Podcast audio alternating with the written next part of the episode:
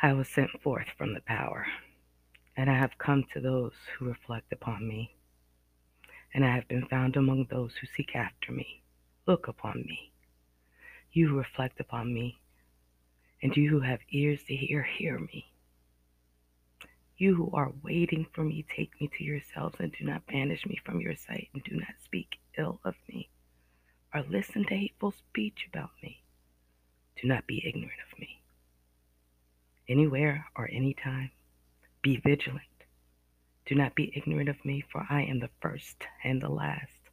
I am the honored one and the scorned one. I am the whore and the holy one. I am the wife and the virgin.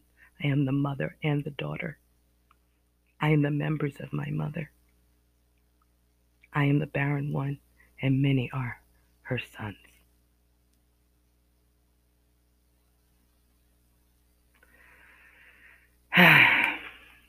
So that's um, just a part of uh, a Gnostic poem,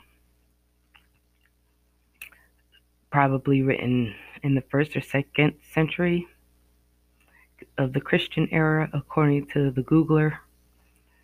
Um, it moves me every time I read it, so I'm kind of in a different place right now. I'm trying to stay uh, present because it takes me somewhere that is not here, that is more here than here is actually right now. I don't know if that makes any sense. So, good morning. Um, if you're on the east coast of the USA, it is 7:47 a.m. It is April 19th, 2021, and um, I've been meaning to talk for a long time about that poem and the implications but also I wanted to um, maybe share a little uh, of my mythology, my personal, my idiosyncratic mythology. I'm coming from a place of um, truth of the metaphor, Joseph Campbellian. You know, uh, I love that he's an adjective in my mind now. Uh, but the idea that the metaphor is true in a creative, imaginative, and uniquely human sense. And um, as a result, we can always gather productive data and we can see clearly and more honestly and authentically through the story and the narrative. That's what makes us supernatural compared to all the other creatures on the planet. Um, this poem they say it was originally written in Greek. I don't understand how that works because the only copy that has been found has been in Coptic. So if anyone's listening and has an explanation, um, get at me. I appreciate it. Uh, but this poem speaks to me uh, in a truth and a metaphor kind of way, as if it is my body talking to me. And um, from a young age, especially in America, for women in general. Um, I mean, honestly, for everybody, young men too. Uh, in your adolescence, you know, there's a lot of pressure about what our bodies are supposed to be for those who look upon it, and um, we're cut off from it. You know, it's a very Western. I've said before in previous podcasts about the Cartesian perspective, but lately I've been um, really obsessed with Plotinus and Neoplaton, Neoplatonism. Excuse my accent, my Northeast American accent. Um,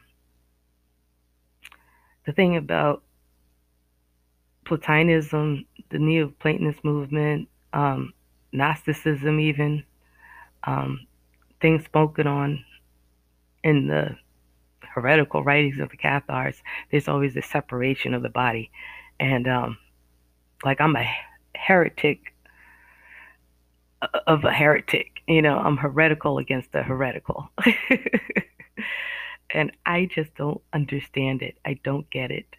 The only way it makes sense is if I identify with what I experienced as a youth. Um, all the way up, honestly, until my uh, 30s. Uh, this pressure to have my body look a certain way to make other people comfortable. Um, there was a conflict though because also I was always sick when I was little. I had severe allergies.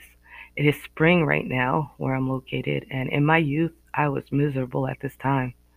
Um, it was horrible, and I was like back in the day, people didn't have allergies back in the 80s and then 70s. Um, so it was rough, and it was hard to get any kind of compassion or empathy because it was pretty gross. It was like, you know, back in the day, um, I was born the same year as hip hop, technically, but uh, there, beatboxing was a thing, and they, I used to, you know, I was teased. They used to call me the human snap box. That's how bad my allergies were. So as a youth, I felt this resentment because I saw all these kids running around with no issues, no health issues. My siblings had um, no health issues, and I was envious.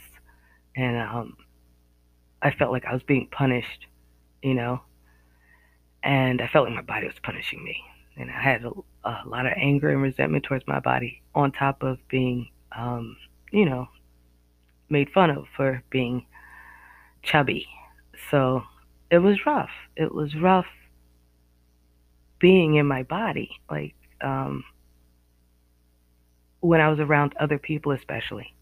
But when I was by myself, my body would teach me things about how strong it was. Well, not necessarily by myself, because um, there would be times, uh, I say by the end of August, the allergies would pretty much, I'd have a break. I have like a two week break in my youth of allergies in August. Um, and then they come back in October and November. Um, but I would go to the woods around, um, you know, the area I lived with my dog. And uh, we would do some crazy ass things. I really put my life in danger climbing the way I did um, and walking along train tracks. It was just wonderful. And I really enjoyed my body. So when I was by myself, I had a relationship with my body that was magical. Um, and, and then I would dance. I would dance so long as like I danced. You know, I had, I went to dance class and everything, but by myself, I would dance to feel better. And um, so it was just weird, and it was a conflict, and I had nobody to encourage this positive aspect of my existence in my flesh. And then um, I became a mother and that positively reinforced things I intrinsically knew because my body would always try to take care of me through all the trauma and stress I was going through throughout my life. I, I knew um, that I wasn't alone. I had my body there with me, and it was hard to to authentically be this knowledge that I gained from being in my flesh because there was this external pressure to despise it and um, my body trying to cope with the environment. It, it, was very stressful for my body, and as a result, I had a hyperactive autoimmune response to particles in the air. Um, but yeah, so this Gnostic poem really, uh, I feel like it just it speaks to that little girl who knew things. I, I you know, that I, I wasn't allowed to know. And um, I hope you look into it. You can find it online Thunder of the Perfect Mind. Also, sometimes uh, Thunder of the Perfect Intellect, or just if you Google Thunder Gnostic Poem, you'll find it. Quite a few um, interpretations. Um, the one I just read is basically from someone named MacRae, but I kind of changed some words personally because they didn't feel right in what it was trying to elucidate. So, um, yeah. Now, on to my idiosyncratic mythology. Uh, I've studied a lot of um, evolutionary anthropology, and I can't help but have a creative, imaginative perspective when thinking about these things. There's a story. There's always a story, you know. And um, this is the story that I've learned from cross referencing and correlating what I instinctually know, what I've experienced, and um, what I've learned from others, um, from just being, period.